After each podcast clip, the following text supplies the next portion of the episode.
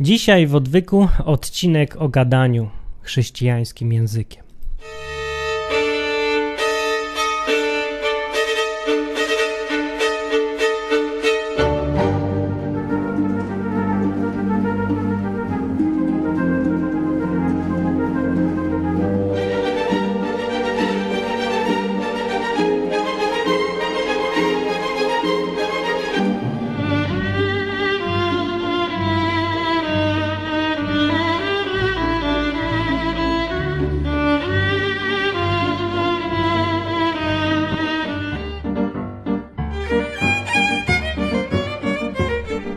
Dzień dobry, Martin Lechowicz i dziś jest znowu odwyk, bo znów dziś jest wtorek, ale dzisiaj mam katar i mnie boli gardło i dlatego muszę mówić krócej, sensowniej i na temat bardziej, a, a nie rozwodzić się. Ale pewnie mi się to nie uda, bo za każdym razem jak mówię, że dziś będzie krótki odcinek, to potem nawijam, nawijam i wychodzi godzina. Nie, nie, nie może być godzina, bo, bo mi nie wytrzyma struna głosowa. Zwłaszcza lewa bardziej, lewa bardziej tak niż prawa.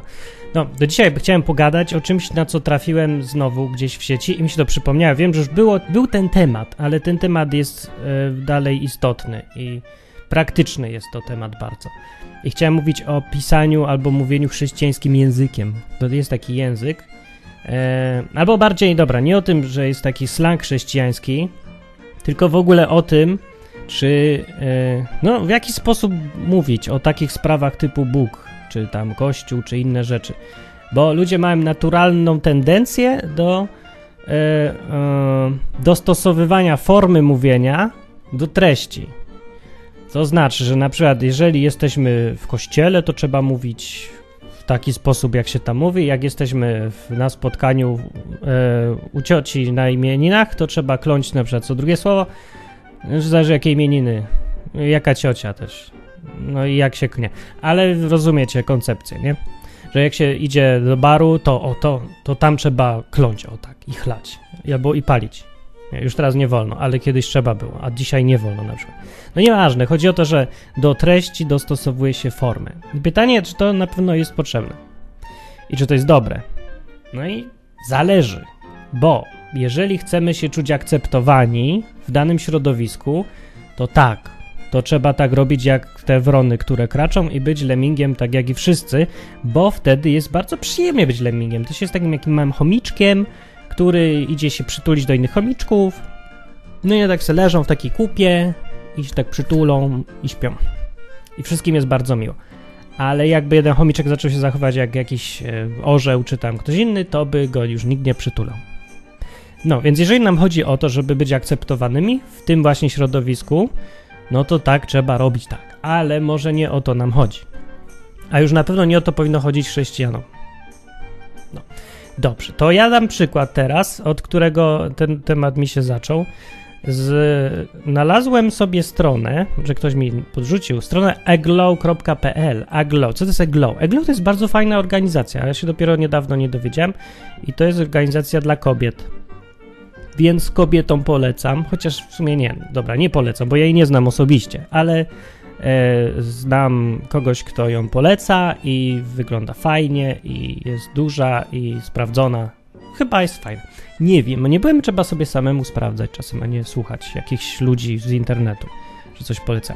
Ale nieważne, jest całkiem fajna, ale e, sobie wlazłem na tą stronę i kliknąłem na w co wierzą kobiety Eglow. I czytam sobie w co wierzę, jest bardzo w skrócie napisane i zwróciłem moją uwagę to, w jaki sposób one piszą o tym, w co wierzą. I ja to przeczytam. Przeczytam. Więc tak, wierzymy w jednego, no w ile rzeczy wierzą? Raz, dwa, trzy, cztery, pięć, sześć, siedem, osiem rzeczy wierzą, punktów i jest napisane tak. Wierzymy w jednego Boga, Ojca, Syna i Ducha Świętego, trzy różne osoby, lecz jedna w myśli, zamiarze, celu i charakterze. Okej, okay, ja tego dalej nie rozumiem, ale w skrócie, dobra, okej, okay, dobra, nie, przejdźmy do tego jakiegoś tego fragmentu, który szczególnie moją uwagę zwrócił, bo mówi właśnie o tym, o czym ja teraz chcę powiedzieć. Piszą tak, wierzymy, że wszyscy urodziliśmy się w grzechu, kropka. Co to znaczy? Jak to normalny człowiek ma rozumieć? Co to znaczy urodzić się w grzechu? Rozumiem, urodzić się w Krakowie, w takim miejscu, urodzić się w Pieluchach, urodzić się, nie wiem, ale w grzechu?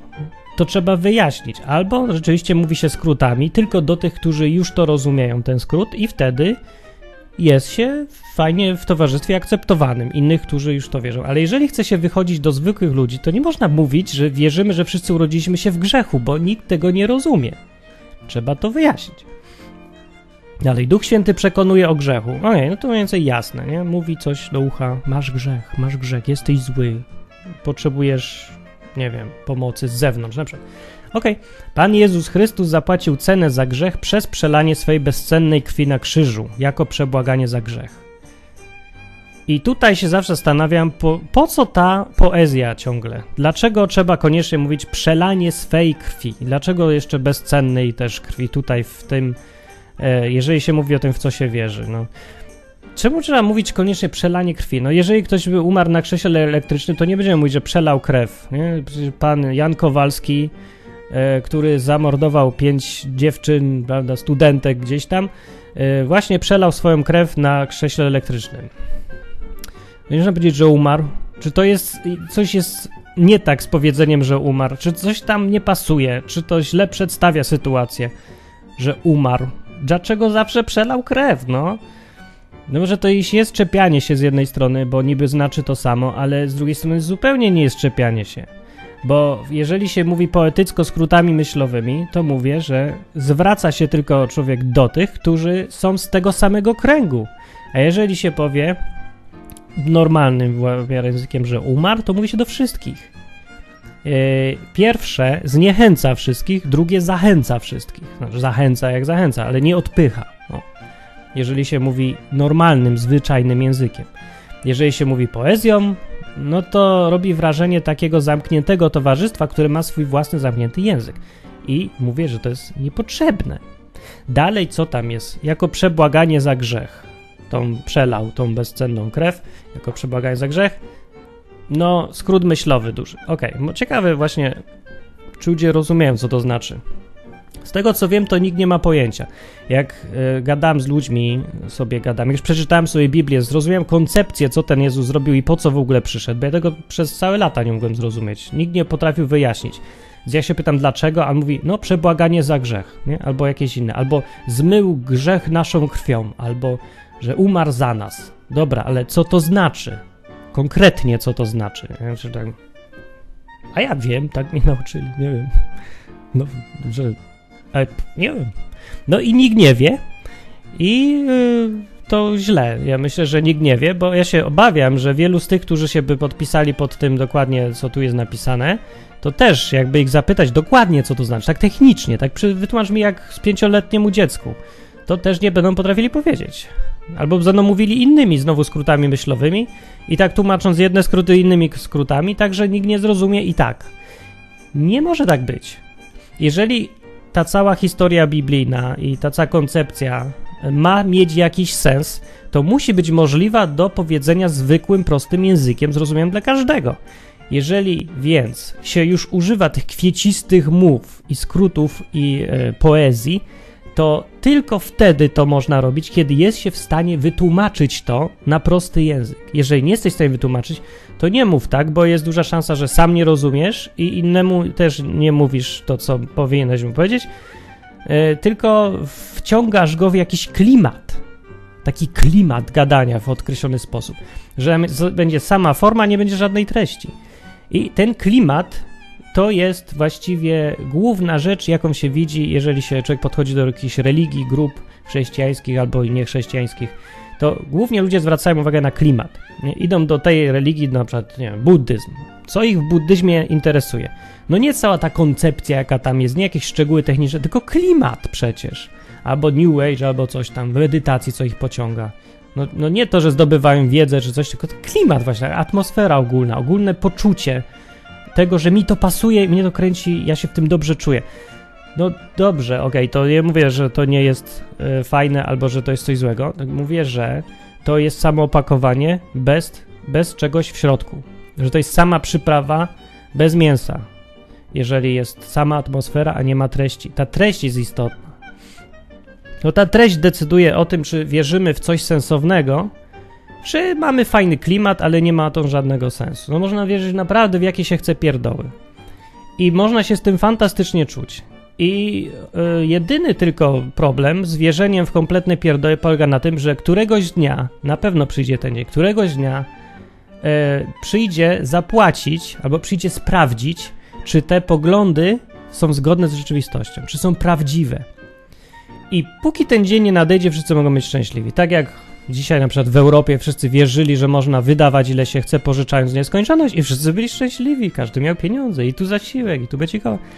I teraz właśnie przychodzi dzień, kiedy trzeba powiedzieć, rzucić karty na stół i powiedzieć sprawdzam, czy pan ma tego asa, czy nie. I w tym właśnie dniu wszystko się rypnie. Dlatego właśnie, wracając do myśli, trzeba się upewnić, że wierzy się w coś prawdziwego, a nie tylko w, w to, że jest fajny klimat. Dalej piszą na tej stronie e, ci, którzy pokutują za swoje grzechy, co to znaczy? I osobiście przyjmują Pana Jezusa Chrystusa jako Zbawiciela. Co to w ogóle znaczy? To już nikt nie zrozumie. Co znaczy osobiście przyjmować Pana Jezusa Chrystusa jako Zbawiciela? Co znaczy przyjmować jako wizyta domowa, czy co? Czy Pan przyjmie dziś księdza? Proszę bardzo. A Pana Jezusa Chrystusa? Proszę bardzo. Albo nie, dzisiaj, jutro niech przyjdzie. Nie no, to trzeba trochę. Nie da się tego naprawdę prościej napisać? Nie wiem, którzy uznają go za y, pana, za szefa w życiu, którzy mu podporządkowali swoje życie, można powiedzieć. Można tak powiedzieć, czy nie można tak powiedzieć? Czy to jest niezrozumiałe bardziej niż przyjmują go jako zbawiciela? No, na pewno da się wykombinować coś lepszego, no, no ale no, nie będę teraz wam podpowiadał. Nie za to mi płacą.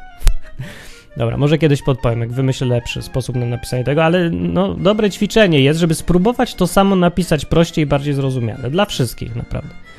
I, I co? Którzy, właśnie ci, którzy pokutują za swoje grzechy i osobiście przyjmują jako Zbawiciela, otrzymują przebaczenie grzechów, okej, okay, rozumiem, i wieczne życie, okej, okay. i stają się mieszkaniem Ducha Świętego, no, da się to już, dobrze, nie jest tak źle, ale dobrze też nie jest, e, i o tym właśnie chciałem powiedzieć tutaj, no.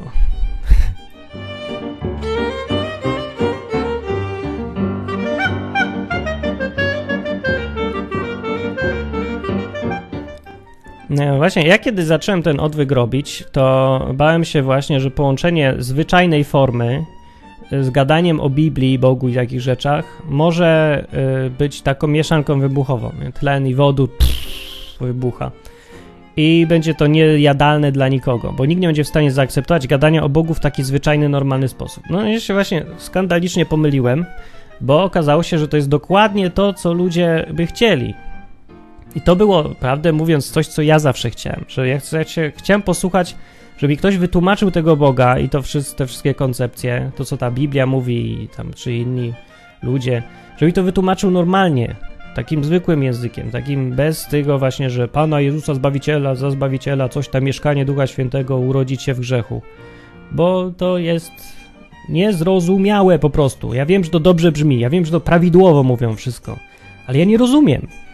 I żebym ja zrozumiał, to mi ktoś musi powiedzieć jak takiemu tak bezczelnie, tak, tak w mordę, tak prymitywnie, no. I wymyśliłem, żeby w odwykła się mówić tak bezczelnie, prymitywnie, bez tej poezji całej, bez przelewania krwi na krzyżach, tylko że ktoś został zamordowany na jakimś drewnie. A, I oczywiście traci cały urok, nie? Że tego klimatu potem brakuje, jak ja tak gadam zwyczajnym językiem. Ale za to ktoś to zrozumie. A jak ktoś to zrozumie, i naprawdę to zrozumie, to już se niech se sam potem wymyśla poezję do tego, bo jak się ktoś naprawdę zrozumie takiego Jezusa, który był człowiekiem żywym, zwykłym, normalnym, takim jak ja i ty, takim zwykłym, i umarł, i y, że go bolało, tak naprawdę go bolało, a nie, że jakieś tam górnolotne przeżywał, nie wiadomo jakie teologiczne dylematy, tylko go zwyczajnie, normalnie bolało jak jasna cholera. Jeżeli ktoś zrozumie tę koncepcję, że on to zrobił, e, że gdyby ten, gdybyś ty był jedynym człowiekiem na świecie, to on by to, też to samo zrobił, bo to był jedyny sposób, żeby ciebie uratować przed skazaniem na sądzie ostatecznie, bo Bóg akceptuje tylko doskonałych ludzi, na to wychodzi. No, więc jeżeli ktoś zrozumie tę koncepcję, jest dosyć prosta, właśnie ją całą wytłumaczyłem, to jeżeli naprawdę nawiąże kontakt z tym, kto dla niego coś dużo zrobił, to będzie sam chciał poetycko podchodzić potem do tego i będzie sam czuł jakąś więź z kimś, kto go uratował. No. Ja nie wiem, gdybym jechał samochodem i e, byłby wypadek, paliłby się samochód i nagle jeden facet by się Wszyscy stoją, patrzą, bo już się pali, nikt nie chce podejść. Jeden facet by wybił szybę, wyciągnął mnie stamtąd. No to naprawdę nie musiałbym robić z tego potem jakiejś poezji, że te twoje ręce błogosławione, które wyciągnęły mnie przez szybę, przez złą szybę i przelana krew na palcu skaleczonym przez szkło. Niechaj będzie błogosławione na wieki wieków. Kurde, no po co? No ja mogę tak robić, jakbym chciał ale że jeżeli dla mnie to jest żywe i prawdziwe, to ja, no może ja jestem prymitywny akurat, ale ja bym wolał powiedzieć po prostu. Dla mnie to ma i tak taką samą siłę, tak samo jest dla mnie ważne. I to samo powinno być tutaj. Jeżeli sobie wyobrazimy takiego Jezusa, który naprawdę żył, no tylko trudno jest tylko dlatego, że było to 2000 lat temu, no ale wyobraź sobie, że to było dwa lata temu. Bo to niczego nie zmienia. Gdyby to było dwa lata temu, to co? To samo. Efekt by był ten sam dokładnie.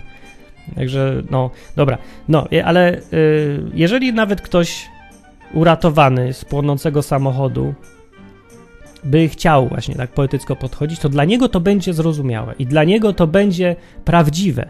I ta cała poezja i skróty myślowe będą dla niego, ale tylko dla niego. Bo dla reszty świata to będzie jakieś dziwactwo i zmieni się to w taką formę dla samej formy. Nie róbmy tego, to jest głupie. Uważam. E, dobra. Napisałem na stronie, na swoim blogu wczoraj Psalm 2023 wymyśliłem. Na podstawie Psalmu 23. 2023, bo tak, żeby na dzisiejsze lata bardziej był. I o, ja zacytuję go. na nawalony.com Możecie sobie przeczytać. Ktoś chce, to niech komentarzy gwalnie. Się zastanawiałem, czy ludzie będą e, się śmiać, czy będą zdegustowani, zbłysłowani. Nie wiem, na razie Nijacy są trochę tacy, nie wiadomo. Dobra, nieważne. Psalm 2023 w moim wydaniu brzmi tak. Pan jest adminem moim, niczego mi nie braknie. Pozwala mi leżeć na polach bitowych. Jest coś takiego, pola bitowych, tak. Prowadzi mnie na szybkie łącza z niskimi pingami. Odwirus, odwirusowuje mój komputer i wiedzie mnie po właściwych serwerach przez wzgląd na swoje imię. Chociażbym grał na modemie radiowym, w ciemnych godzinach szczytu lagów się nie ulęknę, bo ty jesteś ze mną. Twoja klawiatura i twoja myszka mnie pocieszają. Limity mojego transferu znosisz wobec mych przeciwników. Overclockujesz mój procesor. Moje frame rate'y są przeobfite. Tak, szybkość i przepustowość pójdą w ślad za mną przez wszystkie dni mego grania i będę w lanie mego admina na wieki. Tak mówi Psalm 2023.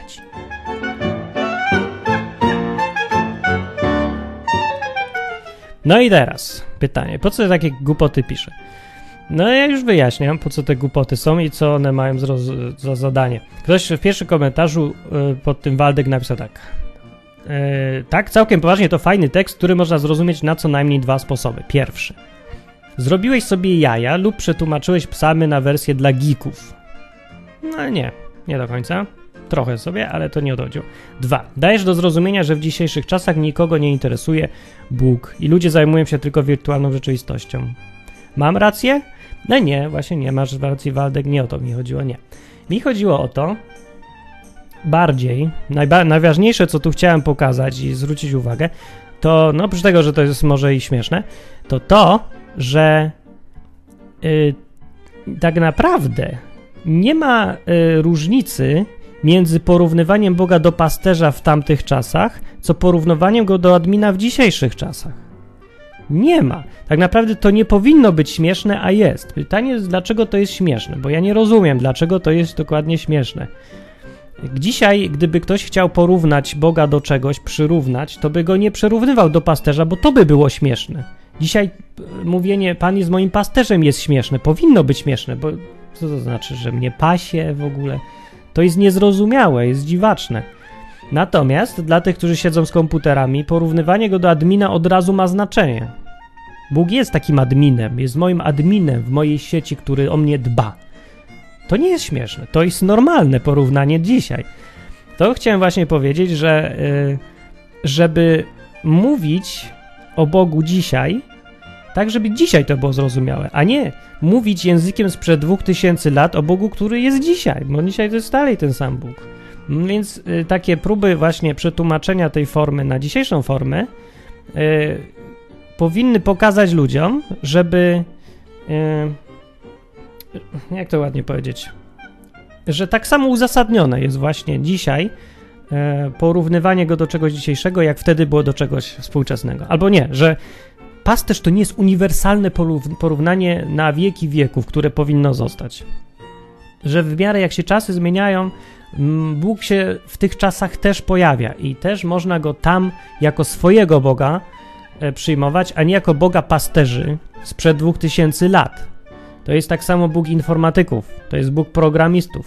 I programista w głowie ma swój własny świat programistyczny i tam może sobie Boga wyobrazić na swój własny sposób. Więc może to jest i śmieszne takie tego trochę, ale mi się podoba to, bo to mam nadzieję, że komuś rozszerzy trochę spojrzenie na Boga. No nie wiem, że napiszę potem dla przedsiębiorców psalm, albo dla jakichś, to tam jeszcze jest dla marketingowców, dla y, tych, co chodzą po domach, jak się nazywa, ten, domokrążców, nie, jak akwizytorów, no, albo urzędników, Ciekawy by był psalm 23 dla urzędników. No, w każdym razie, to jest yy, dalej ten sam temat. Chodzi tu właśnie mi o język. I o tym dzisiaj mówiłem i właściwie to ja kończę. Więc na koniec podsumowując, yy, mówmy o Bogu tak, żeby było zrozumiale, jeżeli nam chodzi o to, żeby ktoś to zrozumiał, usłyszał i coś mu z tego zostało. Bo możemy gadać o Bogu tylko dla siebie, po to, żeby się lepiej poczuć. Bo Bóg nam kazał gadać o nim, no to gadamy. Ale nie taki jest cel. Jeżeli y, już się trzymać tego, po co chrześcijanin jest chrześcijaninem, to jednym najważniejszym, chyba najważniejszym powodem jego bycia tutaj na ziemi jest to, żeby innym, innych zapoznawać z tym Bogiem, którego on zna. Bo to jest kurde fajny Bóg. Taki najlepszy admin, no. I jeżeli takie się ma podejście, to trzeba środki do tego podejścia dostosować i przestać ględzić tymi samymi poetyckimi, nic nieznaczącymi już e, porównaniami, tylko mówić tak, żeby ktoś to rozumiał. I jakoś fajnie też, żeby było to fajne i żeby się to dobrze słuchało, bo Bóg nie jest nudny, e, więc nie ma powodu, żeby o nim nudnym językiem na przykład opowiadać. Dobra, i to byłoby wszystko w dzisiejszym odcinku i ja będę sobie coś pił gorącego, żeby mi się lepiej mówiło, a przyjdźcie, o ja, jak ja będę dzisiaj na żywo prowadził, no chyba krótko. Zapraszam we wtorki o 20 na żywo na pogadanie sobie o Bogu na www.odwyk.com. Mówił Martin Lechowicz i tyle, bye!